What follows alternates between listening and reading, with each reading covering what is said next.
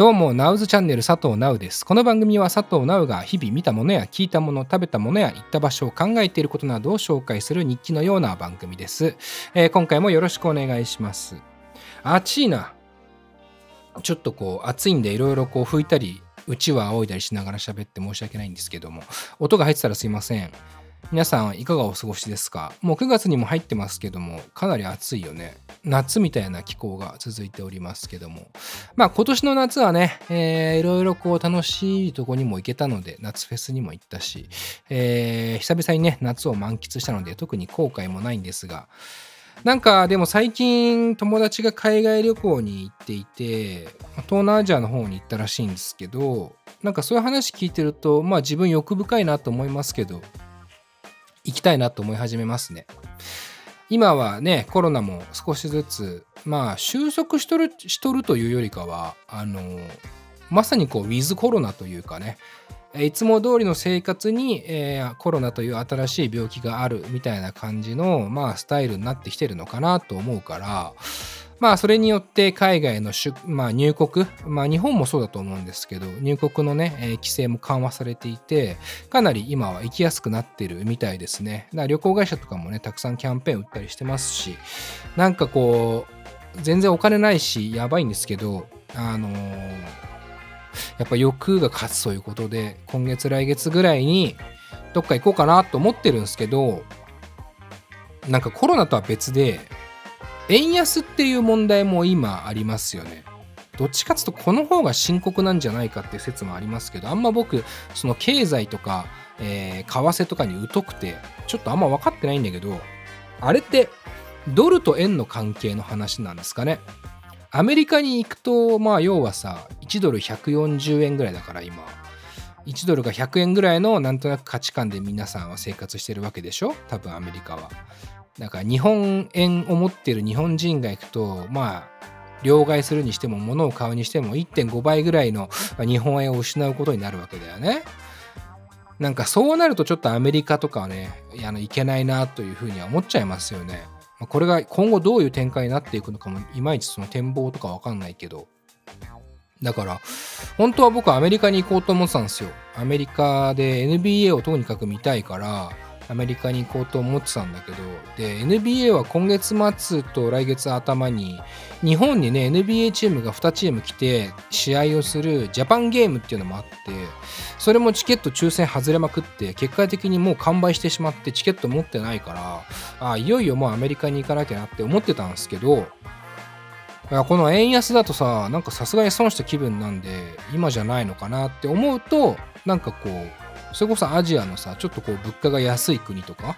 行った方がいいのかなっていう気持ちになってきますよね。まあ、それが果たしてそこでも円安っていう当然影響はありますよね。だって円自体が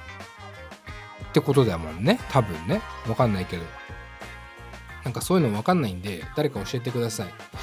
ただまあ物価が安いところであればね、まあ何かそういう円安の影響があるとしてもね、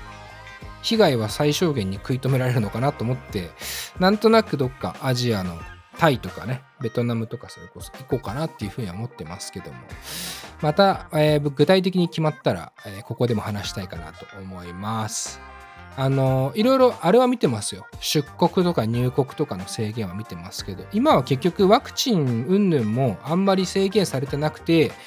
まあ、PCR かワクチンかみたいな感じなんでしょうかね。選ぶ感じ。で、そんなに、あの、ビシビシに厳しい感じでもないので、普通に行けるっていうふうに思ってもいいかもしれないですね。皆さんも海外旅行とか、えー含めね、そろそろこう、えー、もっとやりたかったことたくさん溜まってると思いますから行ってみたらどうかなとは思います。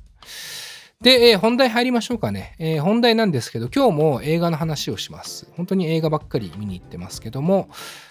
今日話す映画はブレットトレインですね。えーかなり話題になっておりますけども。というのも、このブレットトレインっていう映画は、えー原作が伊坂幸太郎というね、日本の、えー小説家えーの小説が原作、かつ、まあ、舞台もね、一応日本の、えー東京京都間の新幹線ということで、えーかなりね、話題にもなっているんですが、ちょっとその映画の話に入る前にさ、いや、あのー僕映画館で予告編見るの好きなんですね。まあみんな当然強制的に見ることになると思うんだけど、普段も全然 YouTube とかで気になる映画の予告編とか見たりするんですけどなんかこう映画館で見る予告編ってテンション上がるじゃない。しかもなんかそこで知るとよりテンション上がると思う。これやるの？とかこれこんな感じなんだ？とかっていうテンションの上がりがあると思うんですけど今回はあのブレットトレインを IMAX シアターで見に行ったんでそうすると IMAX で今後公開される映画の予告編が結構やるのね。でそこにさあのマーベルコミックスの、まあ、MCU の話ここでもよくしますけどもこの MCU の最新作でありますね。ブラックパンサーワカンダフォーエバーっていう映画が11月に公開されるんですけどその予告編をやってて、まあ、これがさ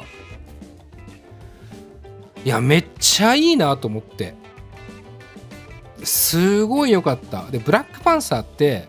まあ、どんな映画か説明してると長くなっちゃうのであれなんですけど、まあ、言うたら、マーベル MCU の中では多分初の黒人、え、ヒーローだと思うんですね。ブラックパンサーという、まあ、ヒーローが出てくる映画で、で、ワカンダ・フォーエバーっていうね、サブタイトルが次回作はついてますけどこのワカンダっていうのはブラックパンサーが住んでいる、まあ、文明国家なわけですよね。こうふるさとというか。でそのワカンダのこうなんつうかねあのを守るために、国王として働いてえー、国を治めながらブラックパンサーとしての顔も持つっていうヒーローがいるわけなんですよね。それが主役なんだけど、まあ、これを演じていたのがチャドウィック・ボーズマンっていう俳優さんなんですよ。主演がね。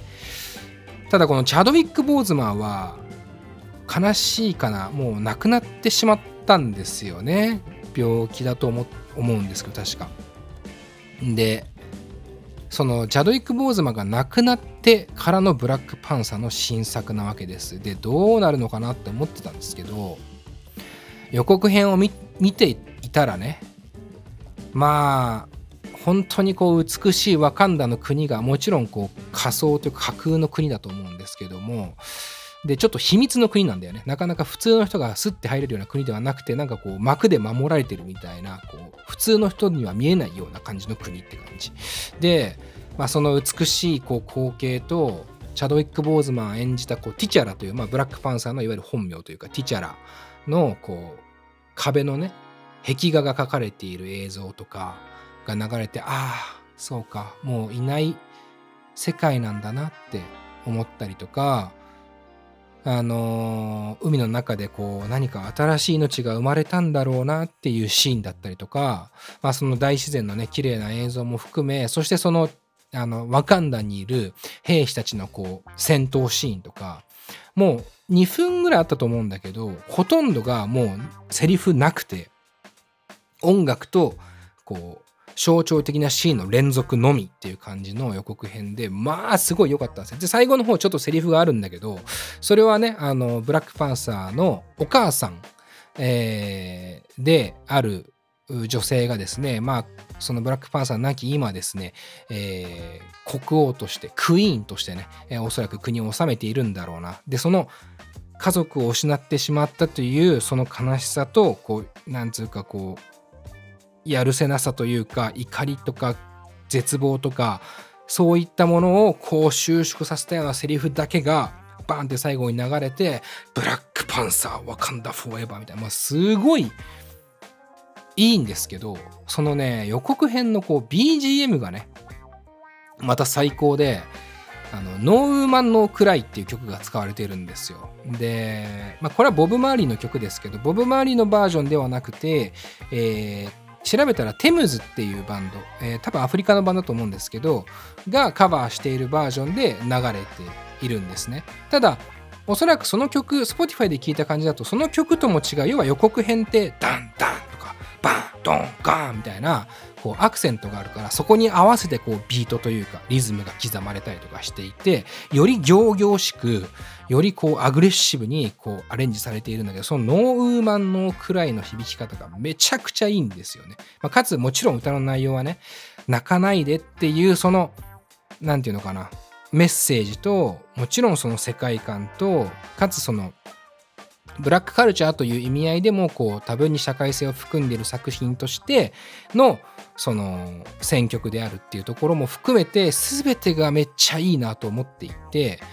あの、ノーマンのクライね、ノーウーマンのクライっていう部分がこう有名だけど、まあ、最後の方に、Everything's gonna be alright, everything's gonna be alright, きっと大丈夫、大丈夫、うまくいくさ、みたいな、きっと僕たちは大丈夫だよっていう、その、フレーズがね、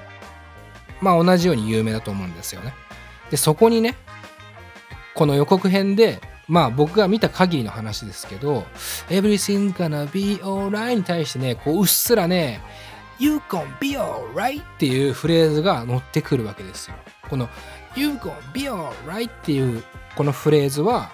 まあ言ったら、ケンドリック・ラマーの All Right っていう曲が、要はこう、ノーウーマンノークライと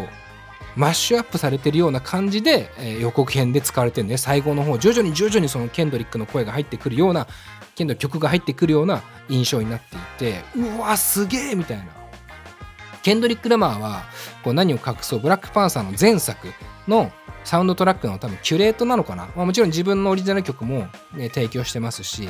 えー、レーベルと、まあ、所属事務所と、まあ、自分とで多分キュレートしているんですよね。アルバムとして要は出しているぐらいの関わり方をしているので当然今作もねケンドリック・ラマーどう関わるのかなみたいな期待感はありつつ今回の予告編でそのノーウーマンノークライそしてそこに入ってくる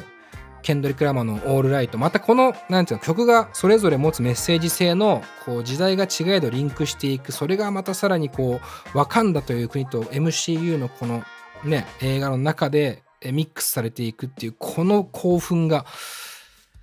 あ予告編、だから予告編でちょっとこんだけ興奮してなんかちょっと泣きそうになってしまったのは。で、しかもそこにチャドウィック・ボーズマンの死というね、本当に悲しい現実も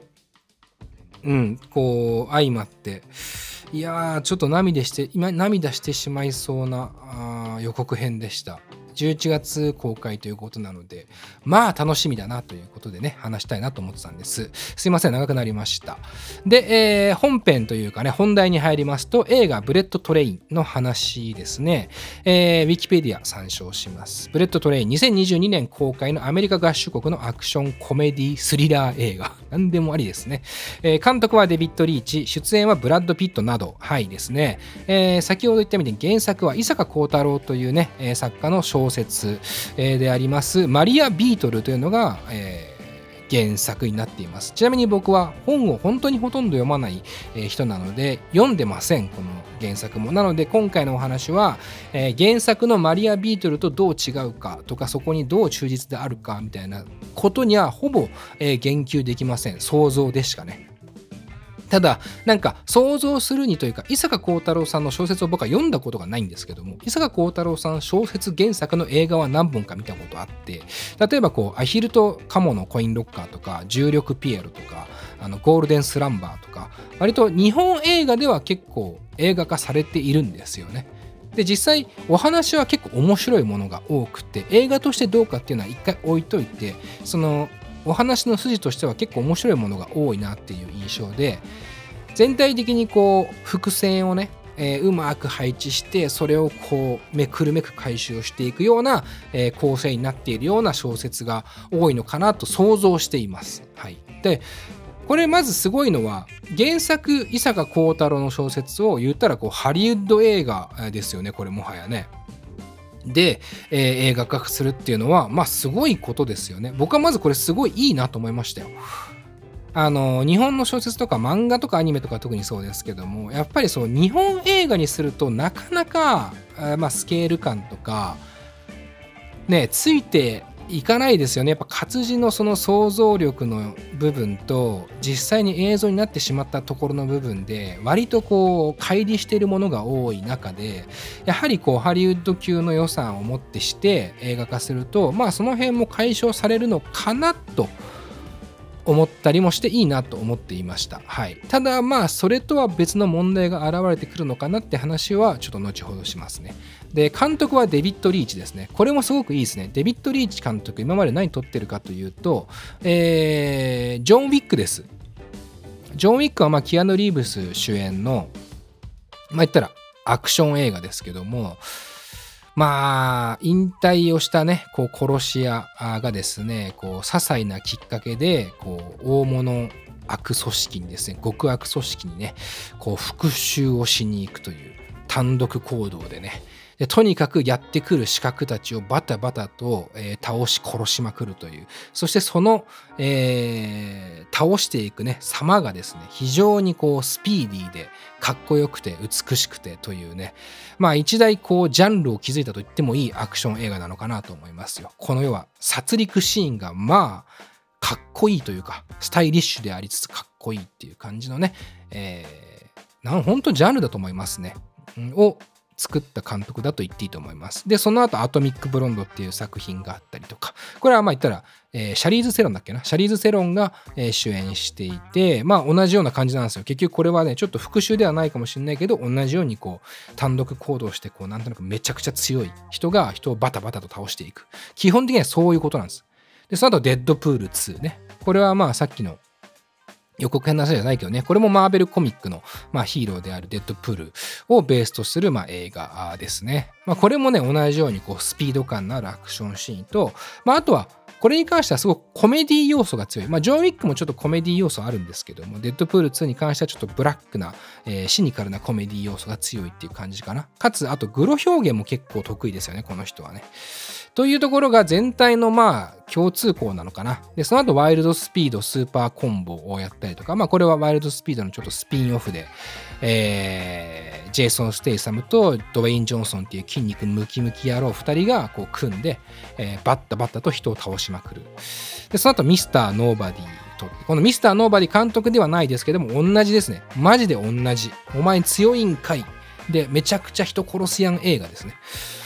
という、まあ、一大ジャンルを築いた方がですねこうブラッド・ピットを主演において日本の原作を、えー、ベースにですねこう新たなバタバタ人を倒していく映画を撮ったというだけでまあすでに興奮なわけです。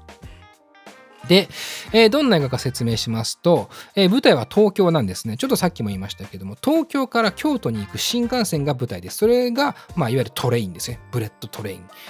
ブレットはまバレットって書くんで、まあ言ったらこう弾丸ですけども、えー、このね、タイトルもまあ、後々良くなっていくわけですね。で、どんな映画か、えー、ウィキペディアを参照します。東京、殺し屋の木村、あ木村雄一は、これ木村雄一って名前をまず映画で見て、ちょっと話それまくって申し訳ないですけど、木村って最初出てくるんですよ。殺し屋が。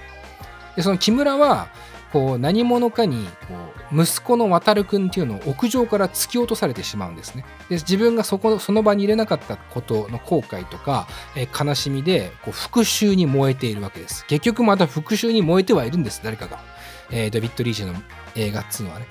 で、えー、この殺した木村雄一にするところがね若干もうキム・ニーが出てきすぎて若干なんかこう、まあ、これは仕方ない話なんですけど。若干気になったっていうのありますけども、木村雄一ね。ただこれ主役じゃないんですよ。で、こいつはまあ復讐に燃えていて、自分の息子を突き落としたやつが乗っているであろう新幹線に乗り込むわけですね。で、その一方、あのブラピ演じるね、レディバグというね、通称の殺し屋はですね、えー、もうなんかそろそろ引退かなっていう時期だったんですけども、あのー、自分をね、こう斡旋している人に、まあ、この新幹線にあるブリーフケースがあるから、まあ、それをちょっと取ってこいっていう任務を任命されるわけですね。しかもまあ自分はその任務やるはずじゃなかったのに、代役のあの殺し屋がなんかちょっとスケジュール NG でちょっとお前行ってくださいみたいな感じになっていやいやちょっと行く感じなんですよ。で新幹線に乗るわけですブラピは。でそうするとそこにはこうブリーフケースを守っている殺し屋がいるわけですよ。2人組の。で、そいつらはなんでブリーフケースを守ってるかっていうと、自分のボスに、えー、ボスの息子とブリーフケースを、えー、京都まで届けてくれっていう任務を、えー、任命されてるわけですね。で、それ以外にも、こう、最初に言った木村の息子を突き落とした殺し屋がいるわけですよ。で、その殺し屋を、まあ、はどんな目的を持って乗ってるのかみたいな感じでこう乗ってるわけですね。でそれとはまた別で今度はブラピのことにこうブラピのことをに復讐しようとしてる殺し屋もいたりとかしてこの新幹線東京京都間の新幹線の中にとにかくめちゃくちゃ殺し屋乗っているっていう偶然がまず巻き起こるんですでそっからこれがどうやって絡み合っていくのかっていうこの映画ですねだからその時点でやっぱ面白いなと思うんですよ。まあジョン・ウィックとかも同じような感じなんですけど結局。キアヌ・リーブスが何か復讐に燃えてこう悪の大組織に乗り込んで一人で全部解決していくっていうとんでも映画ではあるんだけど、まあ、そこに要は悪の組織がどんどん資格を送り込んできてそいつらをバタバタ倒す、まあ、ある意味そのストリートファイター2みたいなあのただただ格闘していく映画でもあるんですけども今回のこのブレットトレインに関しては原作が伊坂幸太郎さんってこともあるのかこの殺し屋の配置っていうのが最初から全てはわからないんですよ。別に1対 A 対 B の話ではなくて A と B と C と D と E と F と G と H がこう絡み合って戦うみたいな感じなんですそれはすごく面白いなと思いました。でまあ結局その後だからその後というかそれは一体だからそのブリーフケースに何が入っていてどういう目的でで誰がどういう目的なのかっていうのが少しずつ伏線として回収されて一つのゴールに向かっていくっていう映画ですね。すごく良かったなと思います。思った以上にだからストーリーがまず面白いですね。これはまあキーです。多分、伊坂幸太郎原作であるということは、これはもう確実に、えー、生きてきてるのかなとは思います。これで全然原作と違かったら本当申し訳ない話ですけども、多分そんなことないんじゃないかな。で、えー、役者陣、ブラッド・ピットの他にもたくさんのいい役者が出ていて、まあ、特に気になったのはアーロン・テイラー・ジョンソンっていう、まあ、イギリス人の俳優さんがいるんですけども、こいつがね、こってこてのイギリスなまりの英語を使ってる、えー、殺人鬼として出てきた、殺人鬼じゃねえな、殺し屋として出てきたりとか、あとはまあ、日本人のもちろん、あの日本が舞台なんでね、日本人のキャストもいて、まあ、その、えー、代表は真田広之さん。さんですね。これはまあ息子を殺されて復讐に燃えるその殺し屋木村のお父さんっていう感じで出てきます。で、この真田広之もこの息子が乗っている孫を突き落とされてるわけですから真田広之からすれば真田広之にだって復讐心はあるわけですよでこの息子が乗っている新幹線にどう関わってくるのかみたいなところもまあ一つ面白いところであってかなり素晴らしかったですね。で他にもねたくさんいろんなあの出演者出てきます。でこれは驚きの出演者もたくさんいる、えー、と思いますのでその辺は楽しみにしてていいんじゃないかなと思います。あ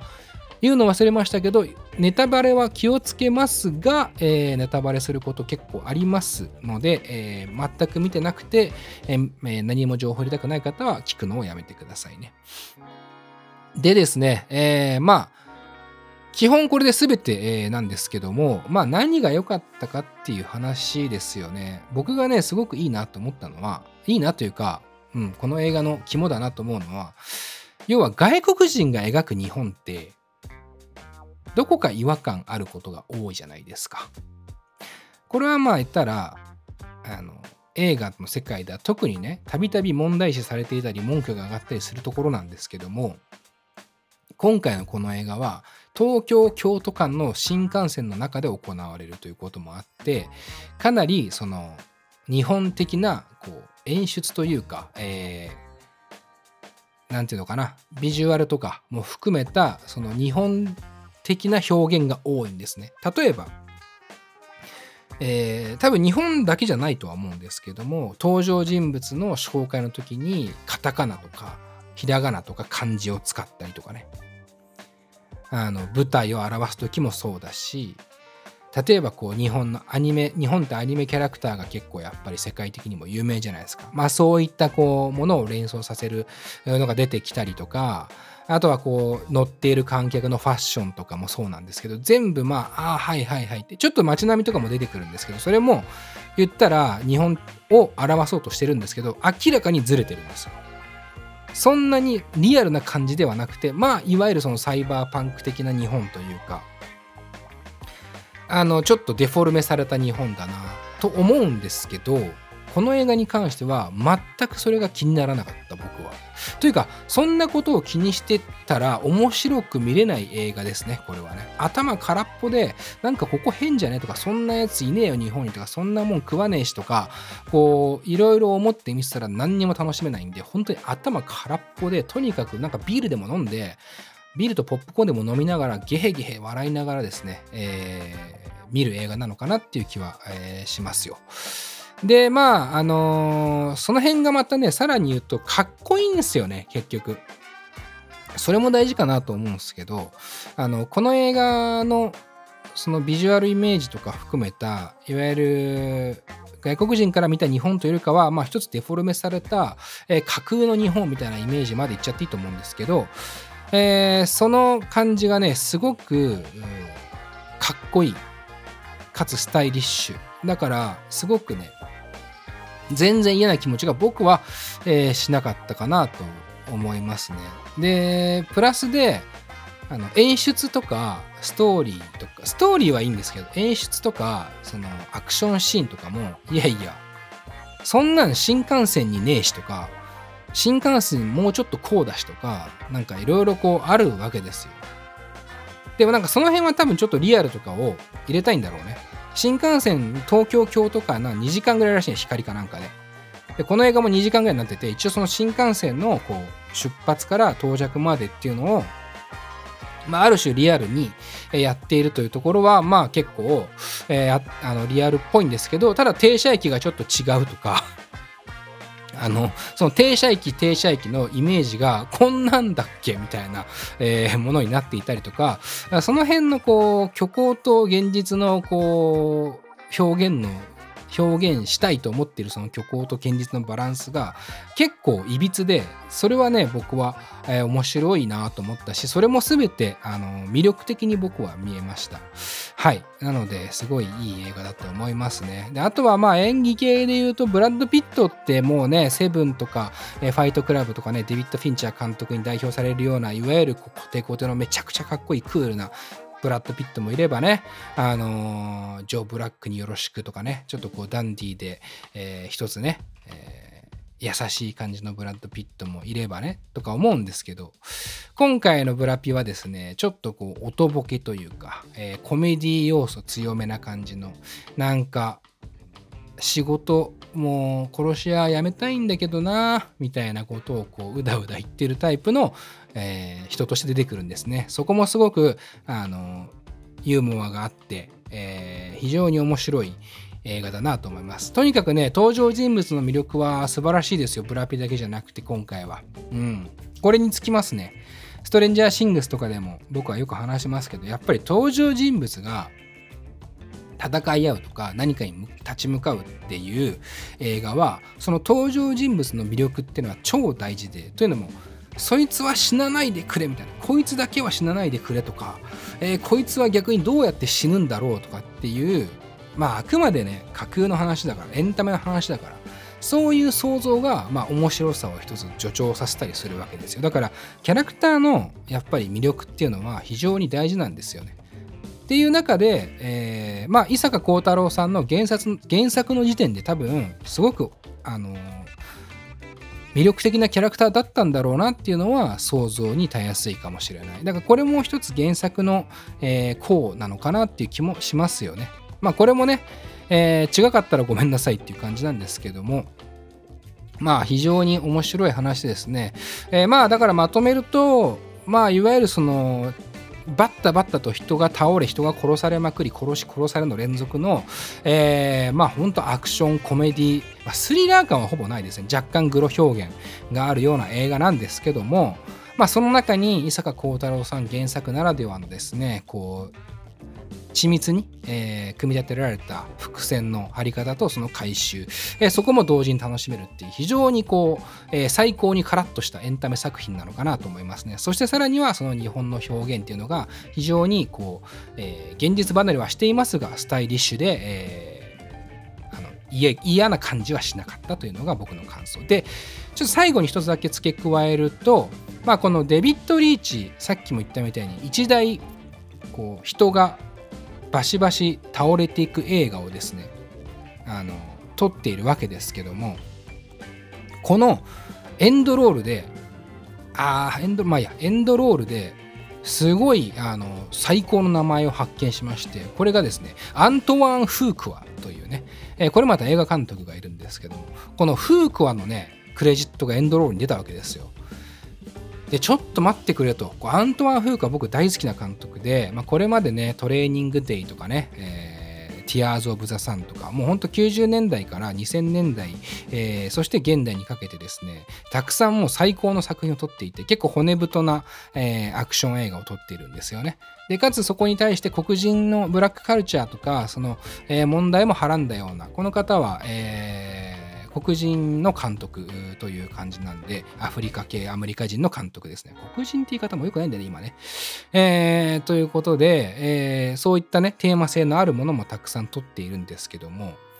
この人がですね、イコライザーっていう作品を撮ってるんですよ。で、このイコライザーっていうのはですね、デビッド・リーチは関係ないんですけども、本当に時を同じくしてジョン・ウィックと同じように、いや、お前強いんかいで、しかもバッタバッタと一人単独行動して人を倒しまくる映画の、僕は二大巨頭と言ってもいいと思っていて、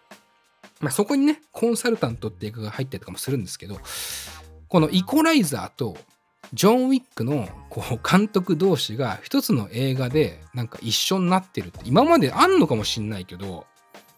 いや俺それもすごい興奮しましたね。なんか本当夢の共演？かすかな夢の共演に見えて僕は興奮した一つではありますね。はい。特にあと、フーカーは最近あの監督してる映画が全然僕は面白くなくて刺さんなかったっていうのもあるから、えー、そういう意味でも嬉しかったなと思いますね。ちなみにアントワン・フークアに関してはターミナルリストっていうドラマがね、えー、今、Amazon プライムで見れるんで、それはすごく面白いんで、だし、フークアらしい感じのね、ドラマになってるんで、それをチェックしてみてください。まあ、イコライザーもいろんなところで配信されてるんで、